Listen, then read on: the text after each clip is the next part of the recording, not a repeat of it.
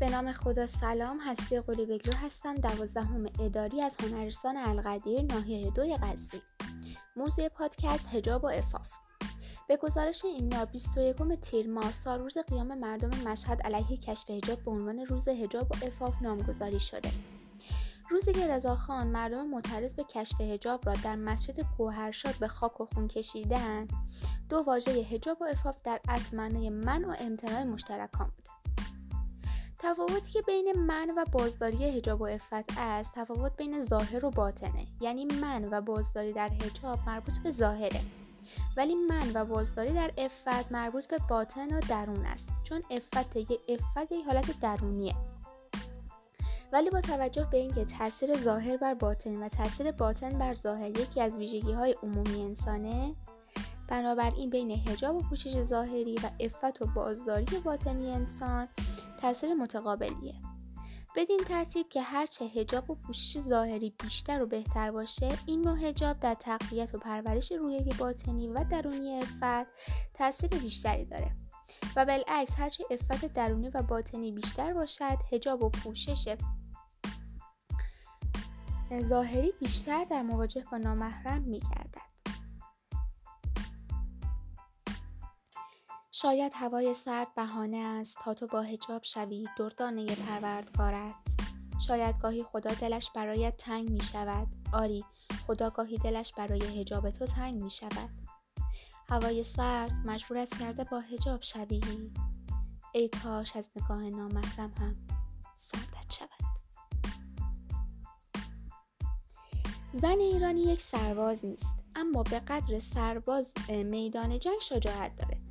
و با اینکه جهاد در میدانهای رزم بر او واجب نیست اما به قدر یک جهادگر در راه خدا تلاش می‌کنه و در تمام صحنه ها حضور داره. می‌خوام براتون یک توضیح مختصر در مورد هجاب بگم. هجاب یعنی من مجهز به آنتی ویروس هوس و وسوسه هستم.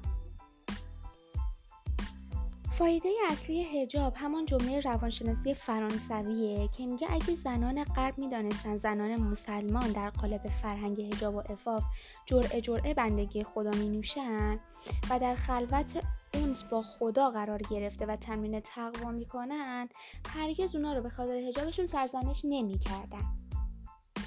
یک روز یه نفر از من پرسید آخه تو این گرم و با این چادر مشکی چطوری می‌تونی طاقت بیاری؟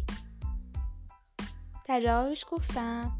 شنیدم که آتش جهنم خیلی گرمتره نه؟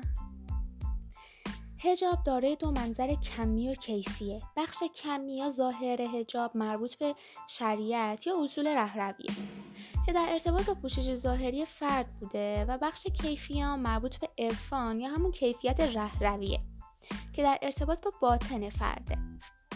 هجاب اصطلاحی دینی به معنای پوشاندن برخی از نقاط بدن زنان و مردان در شریعت اسلامیه.